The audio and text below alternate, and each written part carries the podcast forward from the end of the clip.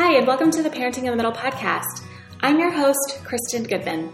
I'm a certified life coach and a mom to four teenagers. Do you ever wonder if you're doing this whole mom thing right? Are you pushing too hard or not enough? What does it look like to love your teens, yet keep firm boundaries? Would you love to get your kids to listen without yelling and feeling frustrated first? Here in this podcast, you will find coaching and communication strategies to help you tackle all of your hardest parenting struggles. These strategies will help you parent with more confidence, peace, and influence. I'm so glad you're here. Let's go.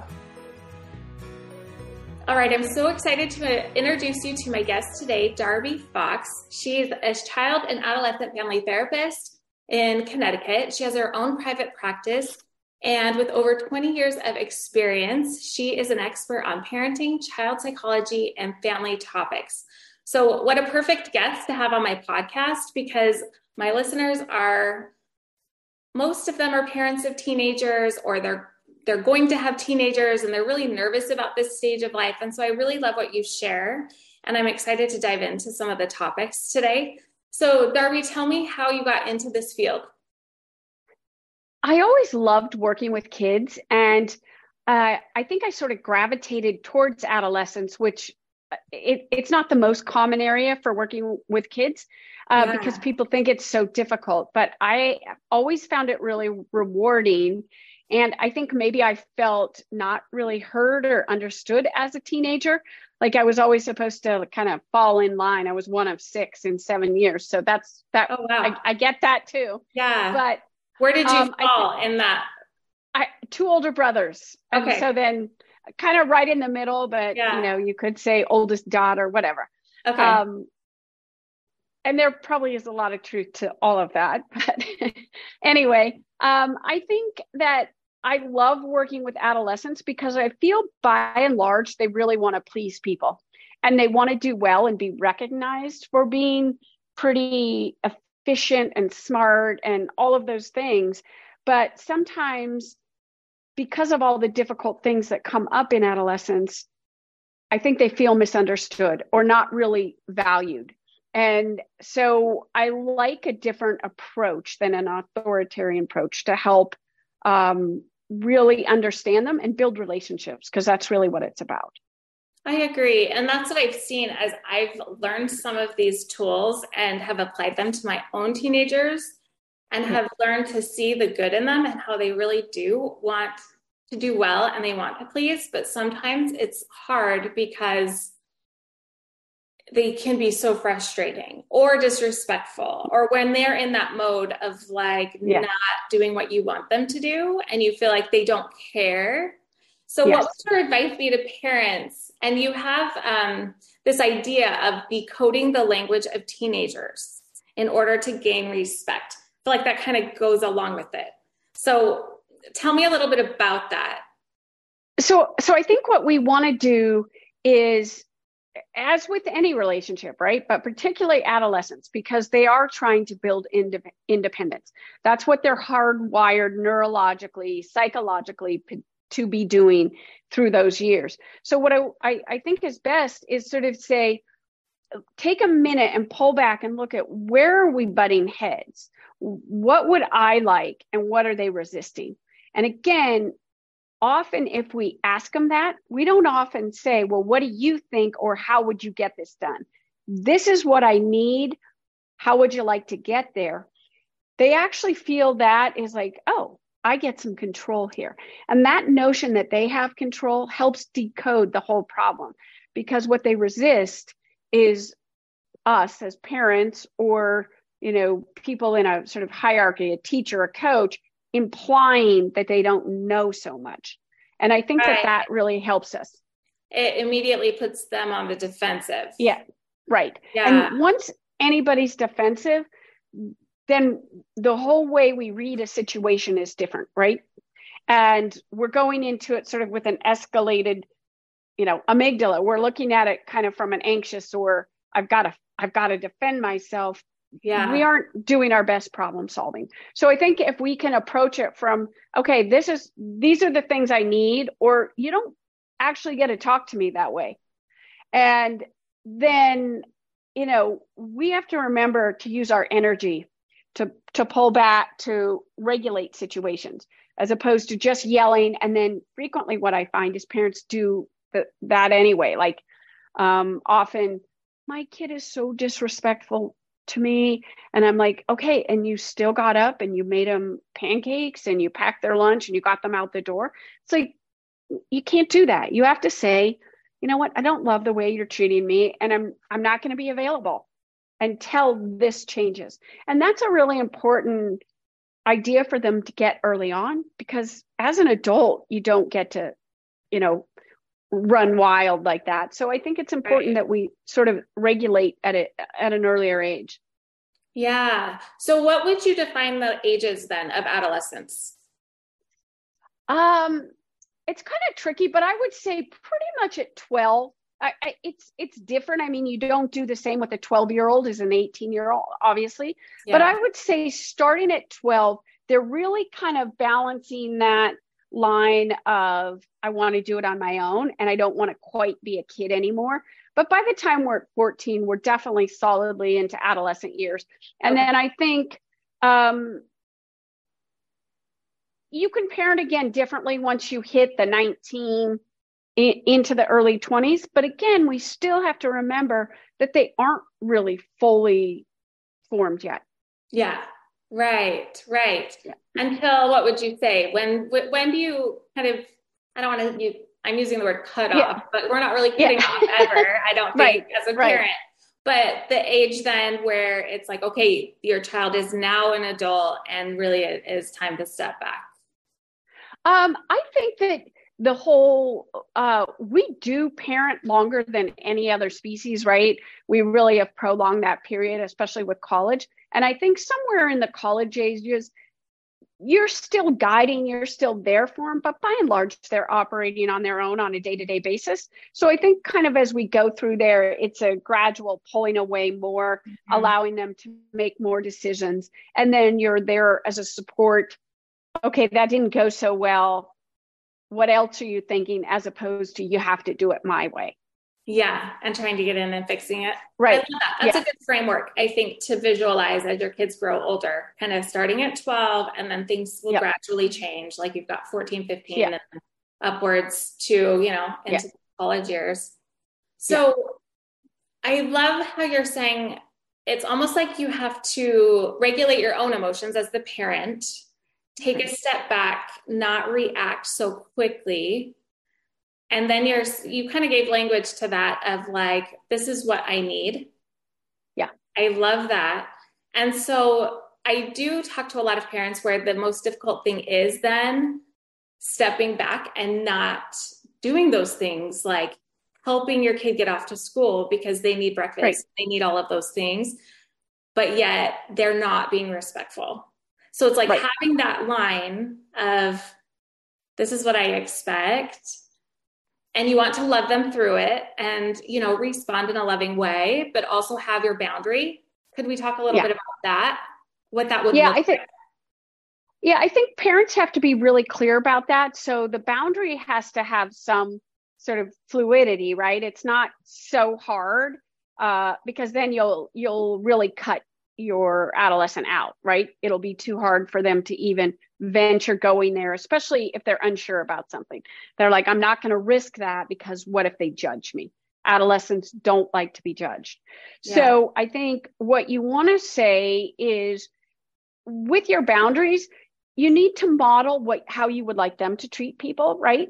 So again, that's where often parents are waking kids up for school. They're taking them the things they forget. The kids yelling at them or talking back or not showing up for curfew. That's where you say, wait a sec, I do actually have a lot of control. And parents frequently say to me, well, I took their phone away or whatever. That isn't control. The control comes from the piece of your energy saying, you know what, that's actually not okay. And I'm not there for you to do those things when you can't be, give me common respect. So I think that's really important. And it is also important to follow through. Like we, we do want to get them out. Well, well, what would happen if they go, don't get to school on time? I don't know. What would happen? they get a, you know, detention. It's okay. They can handle detention. We don't need to get them out of that. And I think that we would see less struggles in the early 20s, little bit mid 20s with jobs and discontent if we gave them more of an opportunity through adolescence to sort of experience failure or less um, if we weren't propping them up all the time. Yeah, I agree with that. Right. And I do know it is hard. You know, as my own, I'm kind of yeah. in that stage of like middle school, high school, you want them to succeed, you want to help them. Yeah. But when you help them too much, you can feel that resentment, which affects yes. the relationship and affects how you talk to them if they do do something yeah. that they aren't supposed to do. So this is such good information and so helpful for parents. Allowing your kids to fail, not stepping in so much, but yet not um, being authoritarian. Right. Authoritarian parenting isn't great. It, it, it works when kids are very little, right? Because um, you know, the three year old, the five year old, you kind of have to really set that directive. So, yeah, but that, that but right, they need the structure. But again, you you still want them to be building it on their own. So really, parenting, I think it's important to think of it's kind of a net. And in the younger years, you know, it's a pretty tight net. You don't let them fall out a lot. But then as they get older, we want the the holes to be bigger in the net and that. you know sort of less control as we get older. And i think that if we think of what is our goal like what am i trying to do here other than just the day-to-day regulation? If we're looking at the bigger picture then that helps us um, i think be able to pull back and allow them to struggle a little more.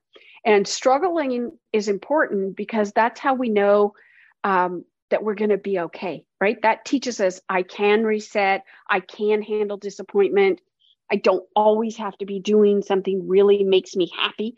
And all those pieces are what help your child develop into a person that feels safe and com- comfortable in their own skin.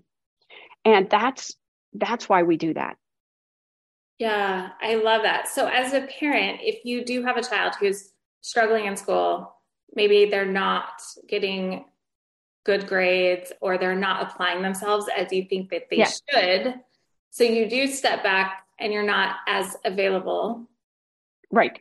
I'm trying to just think what that would look like as far as sometimes you just want to go into that like really controlling, like this is what you have to do, you have yeah. to get the grade. How would you handle that with a high schooler? So, so I think it's important that, um, especially at the high school age, frequently there's a notion that if we have been in our generations, myself included, we tend to think, okay, we'll we'll help in and we'll make them, we'll help them get to that good college or whatever that, you know, piece is for us. Incredible athlete, great musician, yeah. what a trade school, whatever that piece may be, we're going to help them there. And they kind of rely on that. And then they can also be a little rude and dismissive because they're used to us picking up the pieces. So with a high schooler that is a little resistant, doesn't really want to do the work, I think it's really important as parents that we take the load and the blame off of us so they can't blame us. And you say, all right, well, you'd like to go to this place, you'd like to be a D1 athlete. Look at the statistics of how the kids get there. What's the first question they're asked? They're asked, What are your grades? Once they start to see it's not about you controlling them and there are other things with colleges, well, where would you like to go? And then you see these are the board scores or this is the grade. With an art school, this is the prefer- portfolio you, you need to have so that it's not the parent inflicting that kind of knowledge on them. It's like, uh, there's not a lot I can do if you don't hit these benchmarks. That's why you want to hit the benchmark. I've been to college or I've already done, I'm grown. like, yeah, I'm not yeah. going back. So you need to think about where are you in this? And if what you're fighting me on is control, take control. Who are you? Do you want to disappoint your teachers? Do you do you not want to perform? We have to be ready to allow them to kind of fall off if that's what has happened but be really clear then what that looks like, right? Okay, then you're not going to be going to those schools. I, I wish you would, but I can't make you do that. Yeah. That's, you know, that I think with anything, that always makes us look at it a little differently, right? Yeah. I think that's a really good visual that a lot of us can relate to. And so when I'm thinking and putting myself in that position, it's like what I would want is to have that conversation and then have my child go, Yes, I understand what you're saying.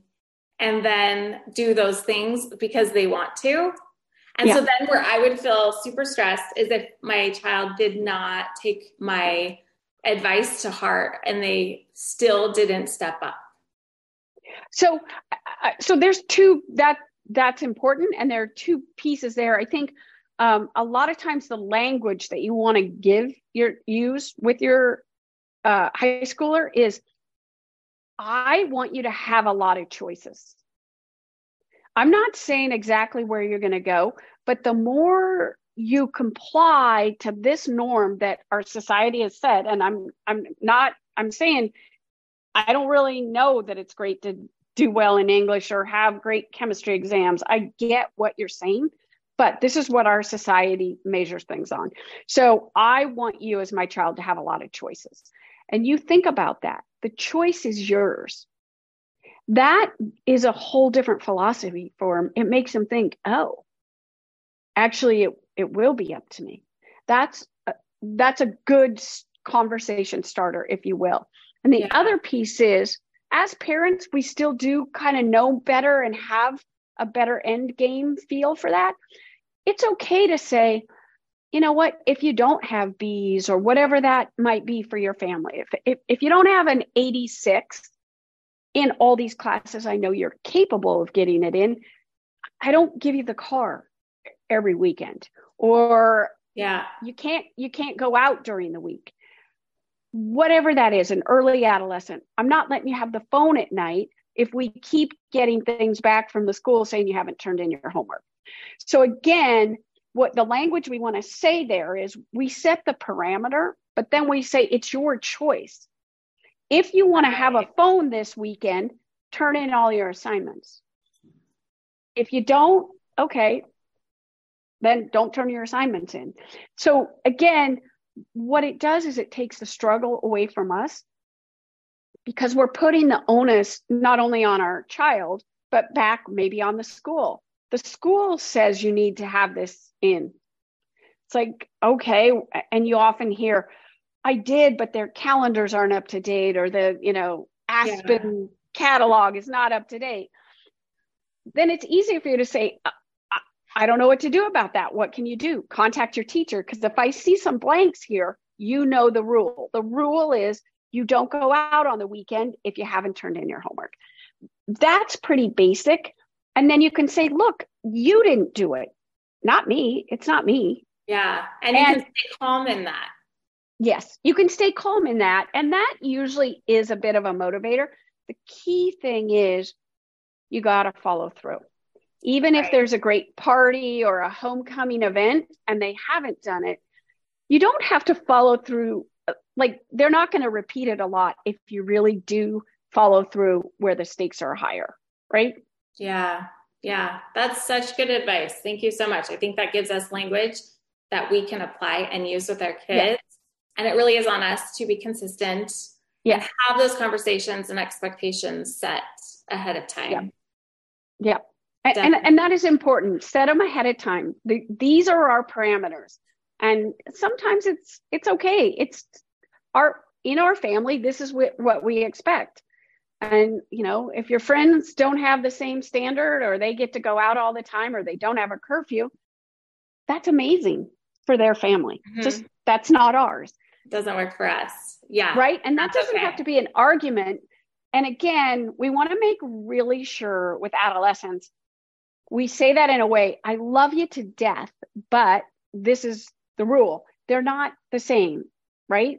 Like I'm not withdrawing love if I have you pay the consequence. Right. I still love you the same, but you've got to learn this. Yeah. how how strict is it important to be so like talking with curfew if you have a child this is something i have coached parents on as well and dealt with myself where you have a child who is constantly late or maybe they're just a little bit late and you kind of feel like disrespected because you're the parent you should they should be home when you say they should be home. Yeah. and and what's what's your thought and opinion on if they're like 10 minutes late how big of a deal do we make that? Is that case by case? Or is there something to being really strict in certain areas?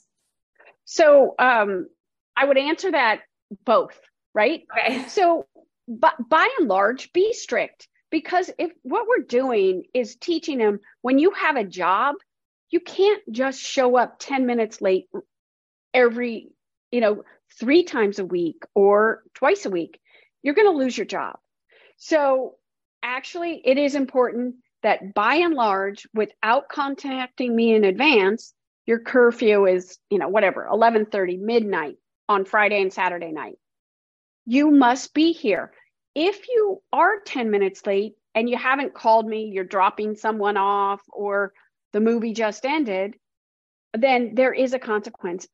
But remind them at the time they're choosing to not be able to go out the next night, or they're choosing to not be able to go out the next weekend. Really important that little bit of creeping up, oh, I'll be home around. I think if we feel it's disrespectful, you have to shut it down. If there, you know, you live in a place, there's lots of other traffic, or you happen to be one of the kids that um, is driving everybody home, and there's a little, you know, play, your child's not drinking and they're dropping off six kids. Yeah. We want to applaud their being responsible and okay, whatever. You're here at 12, 15 instead of right. 12. Love you. Try and try and leave sooner.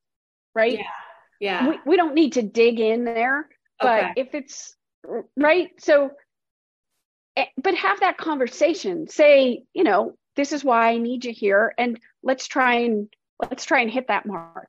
Yeah yeah. I really like that and it, and it's respectful of your, where your child's yeah. at. And it gives you right. permission as the parent to know know your child and their intentions. Right. Yeah. And there's no certain there's no i think that's what gets us a, a lot of times in that dysregulated place when we feel like there is a certain role we should be this way and our kids should be that way. And if we're not then we've done something wrong. Right. So i like that that permission to just do what you feel is best for your child. Yeah. so and something you know, else that you talk, oh so go, sorry go ahead. I, I was just going to say in a family too and i i know this with four kids i mean i had one daughter who pushed it more often. Yeah. um my youngest who happens to be a boy was the one that was kind of dropping delivering taking on a lot of responsibility. And sometimes he'd be in early sometimes it would be slightly after. But he had a good sense for that. And i didn't really say a lot unless it was inappropriate.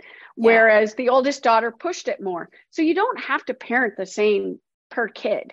You yes. can you know, because they have different personalities. Yeah, I know, which makes it a lot of fun and a lot of learning so yeah. along the way. Right? So, something else you talk about are the myths of adolescence that make it more difficult to handle your adolescent child. So, like some of these myths and stereotypes where we just kind of like dismiss or think it's just going to be horrible before we're even there yet. Yeah. Um, one of the ones I think is the biggest that I really love is we have this notion that adolescents don't want to listen to you, don't care about what you say, or any adults. Frankly, they just want to be with other peers and they really are very dismissive of adults. And that's not true. They actually love to please. And the adults they're most dismissive of are the ones they feel are judging them or don't have um, a lot of faith in them.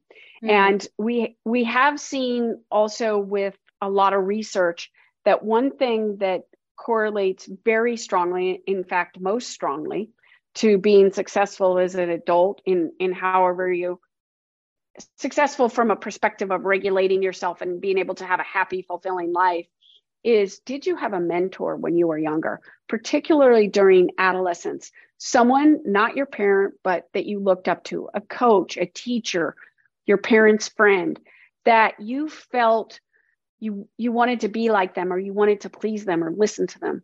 And if you can as a parent put some of your angst off on other adults that are important in your kid's life, they really do cherish that mentorship and they don't want to disappoint.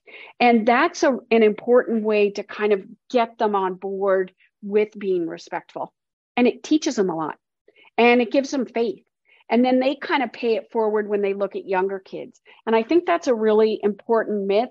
They they do want older people to respect them and think that they kind of get it. And and that's really important. And you can use that um, so often in raising adolescents. So that that's one. Um, I think another myth is the piece that they just do risky things because they want to, um, you know, sort of put it to their parents. Is yeah. right. I think we have to remember that really the job of adolescence from a neurological, psychological perspective is to get you ready to be on your own. So the brain is growing and changing at a very rapid rate through adolescence. And it's hardwired for novelty seeking, new experiences, and um, gratifying things. So the gratifying things are usually a little more risky, right? Because we're learning how to drive and there's some alcohol involved or boys, girls, hookups, whatever that m- may look like, more risky behavior. Yeah. If we know as parents that they're not just trying to go for that, but that they are hardwired, being told by their brains, go for that, then that allows us to parent differently. We can preview what some of those risks might be. And then we can also set boundaries ahead of, I don't just let you go to New York City on the train and come home whenever you want because this happens or because of that. And I think it's really important that if we think they're looking for gratification, they're not stopping to assess risk neurologically, then we can kind of forget about um, sort of punishing them for that, right? Like, why didn't you yeah. think about it?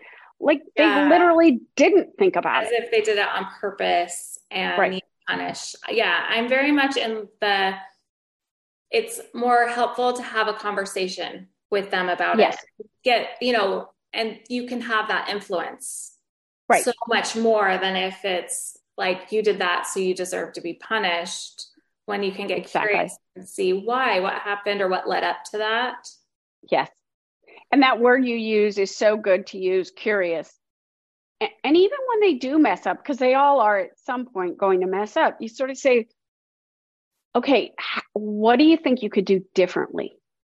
Instead of telling them how much they messed up or what they need to do differently, yeah. let them come up with a solution. And that is not to say I'm letting you off the hook. You can do anything you want and I'll just be like, okay with it. That's not what I'm implying. I'm implying that you say to them, they have to be able to own what they didn't do well mm-hmm. and then kind of process how to get a different result. And we do need to let them practice it. And it's the time for them to practice it. Yeah, and so helpful. I've noticed that too when you do put it on them and ask a question like that instead of like telling them what you think because they already know yeah. how yeah. you feel and think usually, then it does allow for more space. There's not as many power struggles because instead of, right. you know, when you get mad at your teenager, then it immediately makes them feel and entitled to be mad back at you instead of taking ownership of what they've done. And so right. it's so powerful to put it, ask them that question. I love that question. How do you feel like that could have gone differently? And then they can't really get mad at you because you're not yelling at them and they really right. have to sit with what they've done or think about it, which they're totally yeah. capable of doing. Yeah, totally capable of it. But they, we do need to slow them down and give them that opportunity to process um, they are the brain is growing and changing so rapidly that but they have way more elasticity and capability than necessarily we do for problem solving right but they don't have the experience so they don't really know how to put the pieces together. And I think that's important for us as parents to keep in mind. It's not just a, you know, sort of screw you, mom. It's, I didn't quite get this right. Yeah, I love that. This has been such a great conversation. Thank you so much. The last question I will ask, because I feel like it is so important, is social media.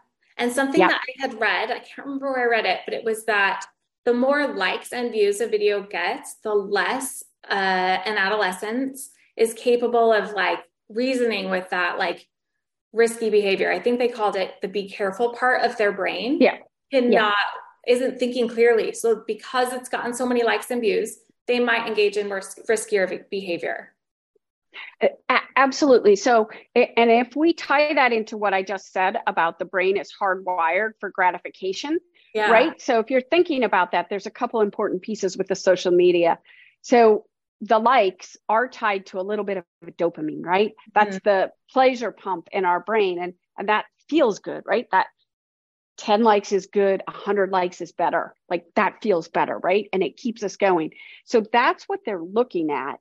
They aren't assessing the situation or what that may be about, whether it's, you know, do this like it's one of the silly challenges or, you know, posting a girl inappropriately, whatever it is. Mm-hmm. They're not assessing that piece. They're like, oh, this is giving me i'm popular i get a little dopamine here this feels good how many can i get and they keep going and the brain is hardwired through the adolescent period to hit the neurotransmitters for that are going at about a five to one ratio for the GABA that says stop.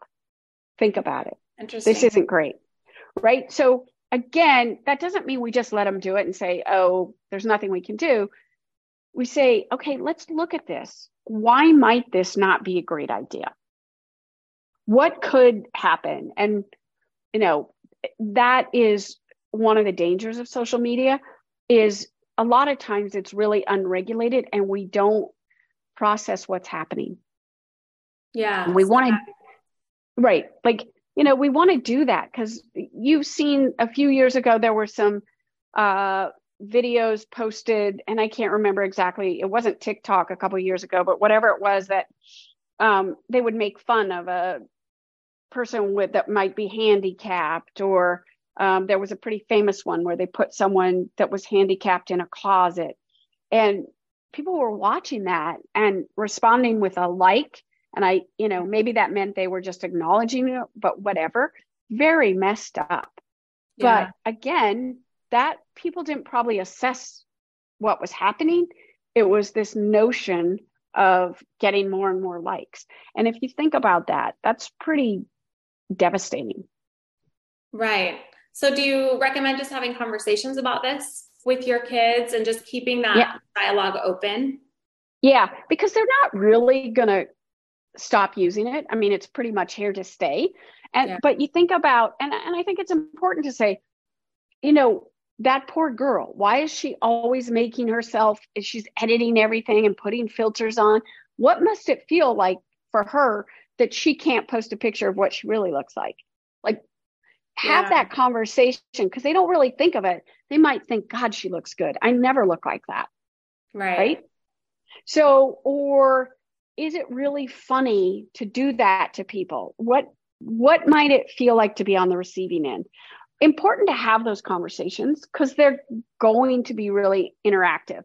And if you just try to take it or you're really shaming them, they they go into hiding, right? They don't do it around you. It doesn't stop. They yeah. just don't do it around you. Yeah, and you really just don't know what's going on. Exactly. I have learned so much more just by having that conversation right. without the shaming piece because before yeah. I would have been more shaming or judgmental of, you know, maybe the person posting yeah. those pictures or something. But yeah. getting curious has helped with my kids being able to tell me things. And then it also kind of makes me go, oh my gosh, this is horrible. And then you want to take it away. And I try not to do that as much, but this has been really helpful to just keep those, put language to how we need to talk to our kids and just asking those questions. I love those questions. I think it's important eh, as we wrap up here is yeah. to think about that is always at a lot of times we don't ask our adolescents, what do you think? What do you think about this? And in those situations, or pretty much any situation, they're amazing at coming up with appropriate responses, but we seldom ask them to. We tell them what they should think or what they should feel or what they should do. Right. Yeah. So that part is on us to build that respect and have that where they will follow your boundaries. You want to you want to give them some um, piece of it. Like, where are they in the equation? Right. So respectful. I love that. This has been so helpful, Darby. Thank you so much for sharing with us today. Tell my listeners where to find you if they want more information on what you've written, if they want to work with you, how would they do that? So, with, the piece of working with me or something, the handle would be Darby Fox Official. And then um, my website's darbyfox.com. And I did put out a book, Rethinking Your Teenager. Um, and that can be found on Amazon or oxford.com, the publisher. And so if you wanted to reach me, all of those media sites, there's a way to get a hold of me. And okay. and I, you know, I will put love to answer questions. In my show notes as well. Yeah. Okay. That's awesome. Yeah. Well, thank you for having me, Kristen. You are so welcome. Thank you. This was such a great conversation. So grateful for Darby for being on my podcast today. She gives some really great applicable tips, phrases that we can use with our teens that really put the ownership on them. We can still have expectations, we can still have consequences and boundaries, but ultimately the ownership needs to be on them. And what great advice she gives. And I can't wait to share on my social media. So if you go to Instagram at KristenGoodman.com, I'm going to take some of those key phrases that she uses here in this episode and put them over there. So check that out. I will also put all of the links to how you can connect with her and where you can see, find her book, find her website. That will be in my show notes. So go check that out as well. Have a good one, everyone.